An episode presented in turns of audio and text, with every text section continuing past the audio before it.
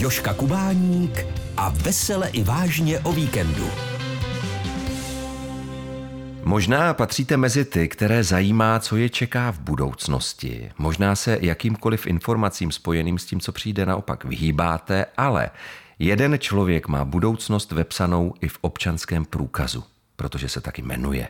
Je to můj dnešní host, zpěvák, kytarista a frontman stejnojmené kapely, tedy Miraj Navrátil. Dobré odpoledne. Krásné odpoledne všem. Na začátku musíme říct, že vaše křesní jméno pochází z japonštiny, dali vám je vaše rodiče, japonská maminka, český tatínek a znamená právě budoucnost. Vy jste v jednom rozhovoru říkal, že hlavně starší lidé to nechápali, oslovovali vás různě. Tak eh, už si dnes po té, co vás všichni znají, zvykli? Otázka, jestli mě všichni znají, myslím si, že do dneška jako spousta i mladých lidí nechápe, že to opravdu mám v občance, takže jste to jako dobře řekl.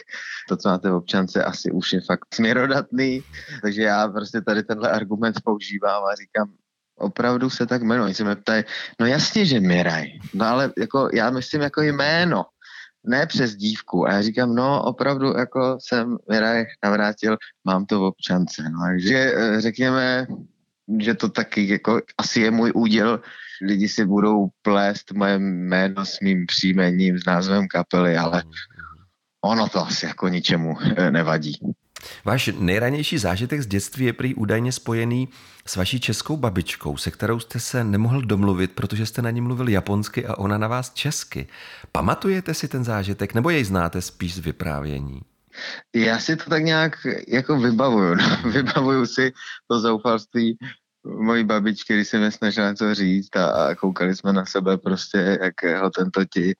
Ale dneska už jako fakt tím eh, hlavním, řekněme, rodilým jazykem je čeština. Hmm. Češtinu asi ovládám nejlíp z jazyků, který nějak umím a japonština, ačkoliv se se svou mámou celý život bavím japonsky, Fakt? tak je to taková ta dětská japonština, řekl bych, že v naší jako rodině v japonštině jsem úplně nejhorší. Já mám ještě dva mladší bráchy, který chodili eh, na střední školu, dokonce rok měli ten luxus, že se s rodičema třeba přestěhovali do Japonska, pak dokonce půl roku, protože brachové hráli basket, tak hráli někde v Americe, takže měli takovou kosmopolitní výchovu a, a možnost jako ochutnat tu kulturu trošku většími doušky než já. Já jsem jako tak jako brusil po povrchu, já jsem se tam pravda narodil, mm do nějakých dvou, tří let jsem tam byl, pak jsem tam jezdil vždycky na prázdniny, ale to nejde srovnat s tím, jako že tam opravdu člověk třeba rok je, chodí do školy a, a nějak se jako i společensky jako etabluje mimo tu rodinu normálně v dalších jako společenských strukturách já jsem spíš vždycky byl s tou rodinkou, samozřejmě pár přátel tam jako nějak mám, ale spíš jsem byl vždycky takový ten letní návštěvník a exot, který se tam z Evropy jako objevil. Hmm. A pamatujete si, jak moc bylo těžké přijít z úplně jiného kulturního prostředí? Já si myslím, že to dítě to vůbec nevnímá tak, jo? že no. prostě tam přijede a prostě tam je, protože rodiče nějakým způsobem zaveleli, mě to bavilo, my jsme tam tehdy, protože sám Japonsko je velmoc takových těch počítačových her, konzolí a tady jsme prostě jako pařili na Playstationu a Game Boy a všechny tyhle věci, takže jako v tomhle, tomhle to byl úplně ráj pro mě, já jsem to zbožňoval na druhou stranu tím, že v Japonsku je jinak uspůsobený školní rok a v červenci se normálně chodí do školy a já jsem vítězoslavně v Česku, teda když jsem dokončil školní rok, jsem byl hrozně rád, že mě čekají prázdniny, tak mě na ten červenec narvali do japonské školy, jak jsem červenci jako chodil, takže já jsem užil jako ty prázdniny neměl takhle dlouhý, měl jsem je poloviční, mm. ale možná i díky tomu tam nějaký ty zbytky japonštiny jsou a díky tomu nějak jsem schopen prostě nějak komunikovat s tou mámou a jako japonsky se domluvím, ač asi nějakou žádost na úřad bych jako vypsat eh, jako neuměl. A jak jste teda vlastně u vás doma mluvili s rodiči, s prarodiči? S mámou vlastně japonsky. Mm-hmm. Někdy to je takový vtipný, když to sledují prostě eh, lidi z našeho okolí, že to je taková kombinovaná japonština. Někdy, někdy, když nevím, tak jako v té japonské větě prostě použiju jako český slovo, tak to musí jako působit extrémně komicky. Mm-hmm. Státu se bavím česky, to dá smysl s českýma prarodičem, babičkou, dědou. Jasně. Se bavil česky a tam v Japonsku vlastně jsem se kdysi bavíval s babičkou japonsky, no. Ta bohužel česky se nikdy nenaučila. A maminka umí česky? Maminka umí česky, no, tak už tady je nějakých 30 let, tak uh, jde to znát, řekněme, jo, ale myslím, že byste se krásně domluvili. Když se dnes bavíme o budoucnosti, jak jste tu svoji budoucnost viděl, když jste byl malý kluk? Protože vy jste byl mimořádně talentovaný tenista. Bylo to ve sportu? No, pozor, pozor. Já si nemyslím, že jsem úplně jak mimořádně talentovaný, ale bavilo mě to, dělal jsem to rád, měl jsem sen, že bych jednou chtěl vyhrát Grand Slamový turnaj. Samozřejmě to s odstupem času jsem jako přesvědčený, že zdaleka nehrozilo. Tak jak končí 99,9% nějakých nadějných jako sportovních příběhů, někdy v pubertě, kdy vlastně ty děcka pochopí, že krom dvoufázového trénování a toho sportu existuje i jiný život než ten sportovní. Kluci začnou jako zjišťovat, že jsou třeba i holky a že to nejsou jenom nějaké otravné bytosti a že teda můžeme jít někde, já nevím, s těma holkama do kina, anebo někde prostě na pivo, tak se to tam podle mě dost zásadním způsobem začne třídit a, já jsem prostě skončil tam, kde jsem měl skončit. Takže vrcholový sportovec země není a nějak jsem se zamiloval do hudby, vlastně jsem objevil i kytaru, dostal jsem ve 13, asi na Vánoce od táty takovej set, elektrická kytara, kabel, ladička, kombo a, a vlastně jako to všechno k tomu, aby člověk eh, se mohl později stát eh, popovou hvězdou. Vy sám jste ale řekl, že jste rád, že jste u vrcholového sportu neskončil, protože člověk je tam pod strašným tlakem. V muzice to podle vás neplatí?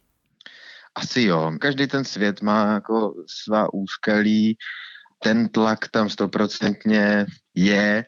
My jako muzikanti ho můžeme odbourat tím, že si před koncertem dáme dva panáky. Nedokážu si představit, že nastupujete k Wimbledonskému finále a šupnete si dva panáky. Jestli mi to prošlo dopingovou kontrolou, ale má to jakoby svá úskalí. Myslím si, že to, co je jakoby nejtíživější postupem času, může to být místy nějaký mediální prostě tlak a taky tlak na to, že prostě lidi očekávají, že, že já neustále třeba budu přicházet s dalšími a dalšími jako hity a písničkama. Jo, a vlastně jako nejsem úplně fabrika, neobjevil jsem žádný patent na, na úspěšnou písničku, ačkoliv se nám to klepu na dřevo nějakým způsobem daří, ale to si myslím, že to je takový ten chronický stres, který člověk hmm. musí nějak jako odbourat, a, aby byl šťastný a já si myslím, že se mi to jako daří. Ono nejvíc na to pomůže, když fakt ten hit napíšete, no. Ale je to taky kolotoč, že si pak říkáte, no a nebyl tenhle zrovna poslední a přijde nějaká další no písnička. No ale tak o co jde, no. Musíme si to užívat. A pak to všechno jde. Mým dnešním hostem je zpěvák Miraj Navrátil. Povídáme si i o budoucnosti. Vaše maminka v jednom rozhovoru říkala, že dřív chodila na každý váš koncert, protože vás lidé samozřejmě neznali, nechodili na vás, ale ona vás chtěla podpořit. Propadal jste někdy pocitu beznaděje, že budoucnost v hudbě nemusí výjít? Absolutně ne. Já jsem nikdy neměl tu ambici, že se budu živit hudbou. Já jsem to měl hrozně rád. S klukama jsme veškerý volný čas po tom, co skončila ta moje jako sportovní pseudokariéra.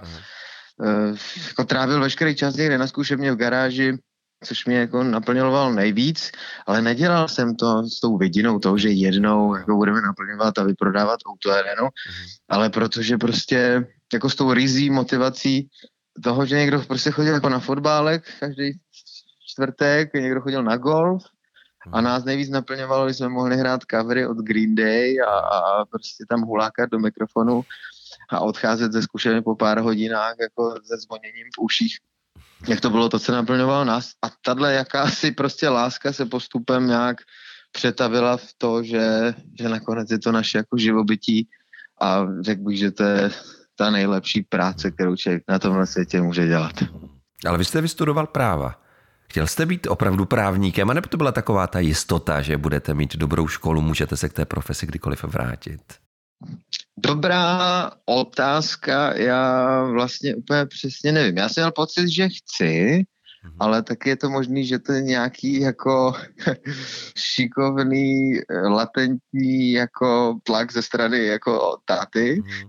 který jsem si třeba ani neuvědomoval, že jsem měl pocit, že to chci, ať jsem to nechtěl, ale jestli jsem to jako vlastně v hloubi duše nechtěl, tak to udělal fakt chytře, eh, protože jsem měl pocit, že, že to chci.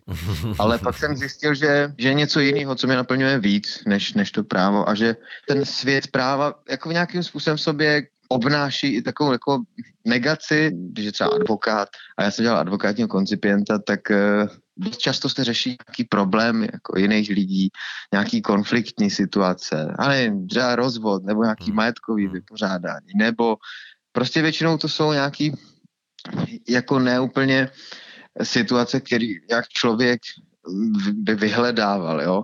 Zatímco teď jsme v nějaký rovině, kdy si ti lidi si chtějí koupit ten lístek na koncert, chtějí si tam užívat prostě pěkné chvilky, zcela dobrovolně u toho chtějí být a dělá jim to snad jako radost.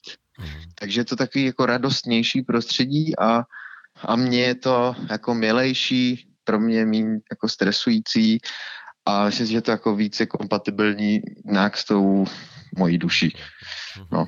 I o budoucnosti si dnes povídám se zpěvákem Mirajem Navrátilem. Když se bavíme o budoucnosti, napadlo vás někdy zajít třeba ke kartářce nebo k astroložce? Nebo to jde úplně mimo vás? No, ať už slovo EZO jako znamená cokoliv, Aha. tak mám pocit, že vlastně jako v té covidové pauze se země lehkým způsobem jako stal jako ezo, ezo člověk, uh-huh. který jako nějakým způsobem chtěl najít soulad s přírodou a mhm.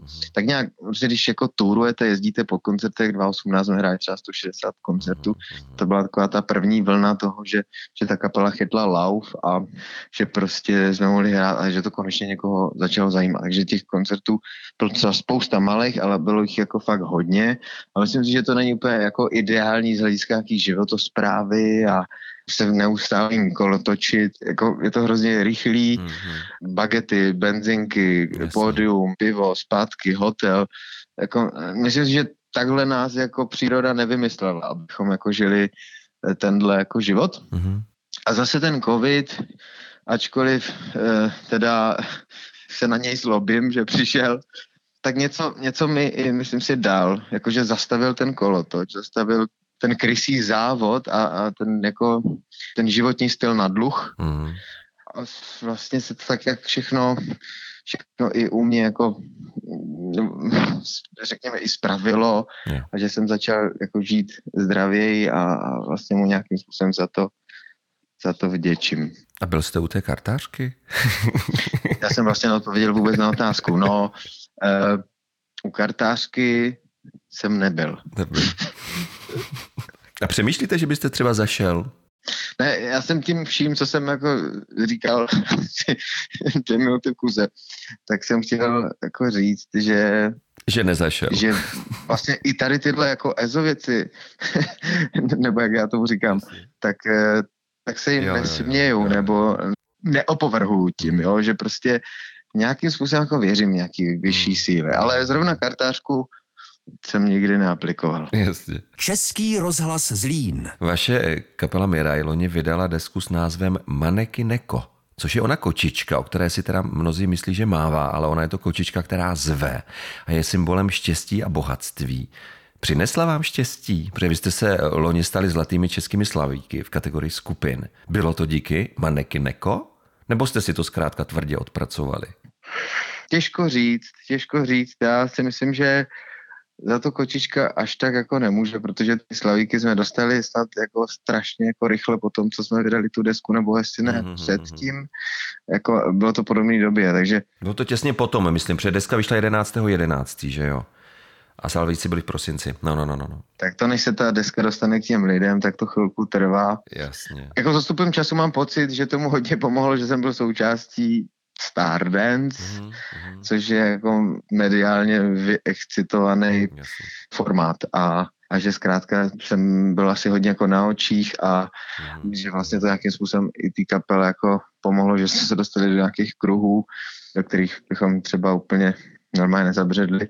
Takže to si myslím, že mohlo nějaký vliv a taky jako nějaký, nějaký dlouhodobý jako fungování té kapely a že, že prostě ta rodina nebo ten počet fanoušků kolem nás jako postupně rostl, hmm. že se tam prostě sklízelo v tom roce a manekin jako bude jedním z faktorů, ale jako ne ten zásadní, myslím si. Ale můžeme si myslet, že kočička přinesla štěstí. Jo, a navíc s tím názvem přišla moje máma, uh-huh. protože já, my máme vždycky názvy desek japonský slovíčka. Vlastně ona říkala, tak jako ta deska se měla jmenovat Sayonara. Sayonara znamená japonsky s Bohem. Uh-huh. A oni všichni říkali, jako, hej máma, jako, a sayonara, to se chcete jako už loučit? Není to jako depresivní? Ne, já to myslím tak, že sayonara, jako tomu covidu a vlastně tomu, co se tady ty dva roky jako dělo, že se s tím loučíme, No tak to musíš jako pojmout nějak pozitivněji, tak třeba ta manekineko je symbolem štěstí, nějaký hojnosti, váže se na to nějaká legenda, kde nějaký poutník když si putoval Japonskem a bouři zabloudil a schoval se ne úplně chytře pod strom, tak kočička vlastně ho, jak dě, mává tou ťapkou, ona nemává, ale ona vlastně jako zve dál, mm-hmm. takže ta kočička říká kotíkovi, pojďte pane, pojďte za mnou a rázem udeřil vlastně do toho stromu blesk, ona mu zachránila život, takže ten poutník byl bohatý, tak zahrnul celou tu vesnici, kterou zrovna procházel bohatstvím. Od té doby manekinek takovým vlastně symbolem štěstí, hojnosti a, a, a já jsem to jako pojal jako světlo na konci tunelu v nejisté době. A je to závazek být zlatým českým slavíkem? Že si říkáte, nesmíme zklamat fanoušky, pořád jim nabízet něco nového. Nebo to tak neberete a prostě jenom hrajete, jak to cítíte? Stoprocentně je to závazek, stoprocentně každý další úspěch spouští nějaké očekávání toho okolí a veřejnosti. Nicméně pro mě to je taky i impuls, páč jsem takovej jako pochybující člověk, který jako tendence jako prostě eh, taky se spochybňováme vlastní úspěchy a říká si, ježiš, to je nějaká náhoda, to je štěstí a tam dělá, tam slavíka. Víte, jak se tomu říká? To je imposter syndrom. Tak teď už to vím, no. Tak no, no, no, no. tímhle syndromem možná trpím a proto tady tyhle ceny mě dělají jako dobře a vlastně jako nějak mi to zvedá sebevědomí, který mm. mám pocit, že prostě potřebuju a někdo jako sem tam pochválí. Takže mi to naopak jako nakopne Hmm. Myslím, že ten pocit nějaký, nějakého závazku nebo nějaký, že přichází až s nějakým postupem času, když nepřichází něco nového, nějaký nový hmm. nápady, něco velkého, pak ho to začne svazovat.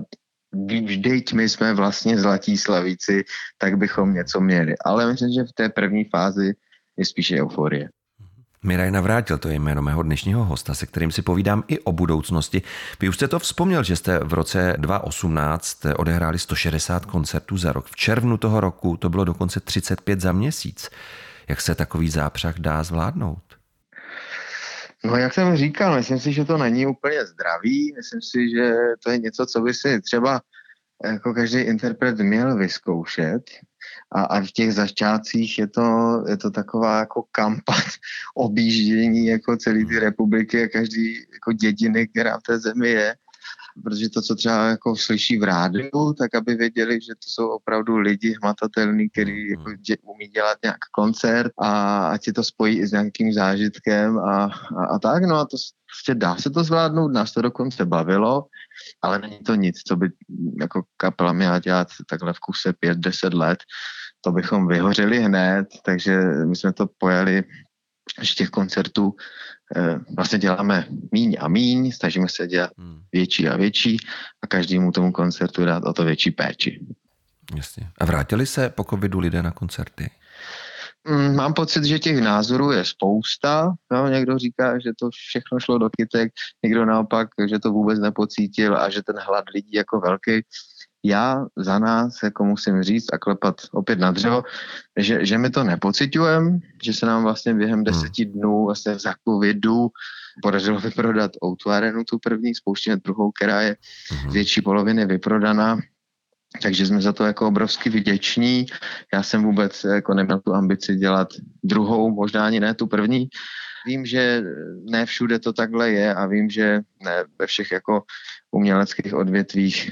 Já, já věřím tomu, že to vrátí, že, že prostě nějak člověk se odnaučil za ty dva roky chodit na tu kulturu, že si prostě často sedl někde k Netflixu domů, zjistil, že spousta věcí jako může dělat z domu, někde online a, a takový to jako reálný offlineový svět na chvilku opustil, ale že se k tomu jako vrátíme, eh, jenom to prostě chvilku bude zase trvat.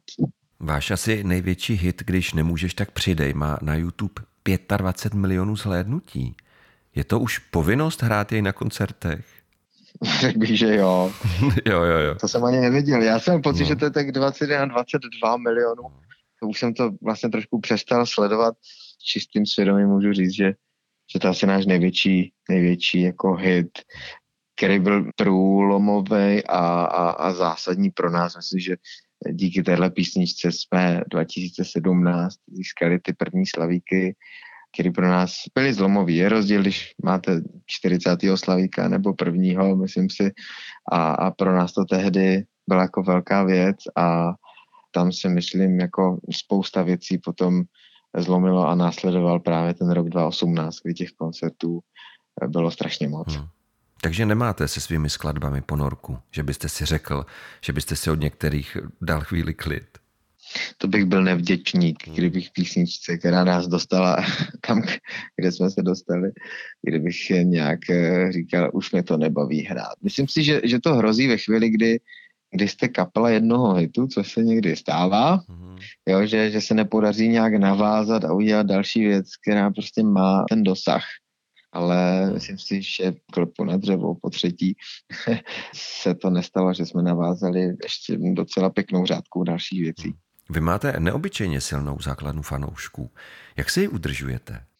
Já si myslím, že to zásadní je dělat dobrý koncerty, přemýšlet nad tím, aby to ty lidi furt bavilo a přicházet s novým repertoárem a novýma songama, který jako nebudou třeba nějakým způsobem vykrádat sami sebe nebo hmm. nebudou nějak extrémně podobný, že s každou další deskou si myslím, že přichází trošku jako nová tvář kapely Miraj, trošku nový zvuk. Je to furt o nějakým jako překvapování. Jsem si trošku jako ve vztahu, že asi když máte dlouhou holku, tak taky asi tak nějak potřebuje, eh, ať ji něčím pěkným překvapíte. Tak, tak Já jsem myslel, že ji chcete vyměnit za novou. že k tomu směřujete tou myšlenkou. Jo, takhle, že, že přijdete s novým zvukem, tak no, no. ta paralela by byla takhle. Ne, ne, ne, že, že nějakým způsobem ji musíte překvapit, hmm. aby, aby prostě měla radost a byla šťastná. No a tak se snažíme chovat i k našim fanouškům a přicházet s něčím trošku novým. Hmm. Fanoušky bychom samozřejmě nikdy neměnili, to ty je máme nejlepší. Ano. V japonštině znamená šoraj, tu blízkou budoucnost. Jak ji vidíte vy? Čeká vás O2 Arena? Jak moc je příprava náročná? Showraj je taková ta blízká budoucnost, což bych řekl, že, že, že ten podzim a, a ty dvě arény se chystáme, moc se na to těšíme, prostě je to velký koncert, který zahrnuje spoustu příprav a, a nějakou scénografii, obrovský letky a prostě stojí to strašný randál, postavit tam tu stage a podobně. No a, a potom vlastně vedle Shora je druhý japonský pojem pro budoucnost, to je Mirai. To bych si přál, abychom nadále byli schopni bavit lidi, abychom nežili z podstaty písniček, které už jsme vydali a aby nás to i třeba dalších 20 let prostě bavilo a to bych chtěl nejvíc. Takže za takových 20 let se vidíte pořád na stage před fanoušky a šťastný. No, tak jako vidíme, no a co je teď, tak může být hmm. za týden, za měsíc, za rok úplně, úplně jinak. Já bych si to moc přál, ale vesmír prostě si jede hmm. to svoje hmm. a někam, někam doputujem. Já bych chtěl, ať jsme prostě všichni šťastní a jestli ve finále třeba za 15 let budeme zahradníci nebo mít eh, nějakou kavárničku, ve který budeme dělat svoji jako oblíbenou kávu, jako nejsem na to nějak fixovaný, teď aktuálně mě to hrozně baví, naplňuje a přijde mi to skvělý, že, že máme tu možnost dělat to, co děláme. Zároveň myslím si, že jakoby nalézat v tom životě další vrstvy, další aktivity a další zábavy je hrozně jako dobrý, takže, takže se snažím už teď dělat třeba i nějaký jiné věci, co, co s tou muzikou třeba úplně tak jako přesně jako nesouvisí a, a zpestřovat si to. Myslím, že to dělají i kluci. Ať to, to neskončí nějakým způsobem ve stereotypu. Prozradíte, co vás těší kromě muziky? Snažím se třeba postavit se na opačnou stranu barikády, organizuju ve Fejtku místku taky jako festival, kde ne, samozřejmě hraju taky, ale snažím se jako pečovat to ty kapely a to, co tak nějak navnímáváme jako eh, po celý ten rok, když jezdíme po akcích a to, co se mi líbí, no třeba nelíbí, tak snažit se prostě nějak reflektovat na té jako naší, naší akci. Takže eh, organizace vlastně nějakých eventů, akcí, mejdanů, festivalů, to je věc, kterou dělám. Samozřejmě to nějakým způsobem souvisí s tou kapelou, ale pak třeba ten sport jako skvělej, nebo třeba teď zrovna moji kamarádi eh, nebo s, kam, s kamarádama máme nějakou pražírnu kávy a, a, a taky věci. Takže tak nějak jako se bavíme tím životem a hledáme jako, jako nové cesty a je to zábavný. Mira, já vám moc přeji, aby všechno, co vás v budoucnosti potká, stálo za to a aby platilo, co zpíváte. Chci tančit zimou i létem, projít bez starostí celým širým světem. Já taky, mějte se moc pěkně, přeju krásný léto všem posluchačům a budu se těšit na setkání na koncertě, třeba na podzim v Outučku. Mým dnešním hostem byl zpěvák, kytarista, frontman skupiny Miraj, Miraj Navrátil. Děkuji za to, naslyšenou. Naslyšenou. Český rozhlas Zlín, rozhlas naší Moravy.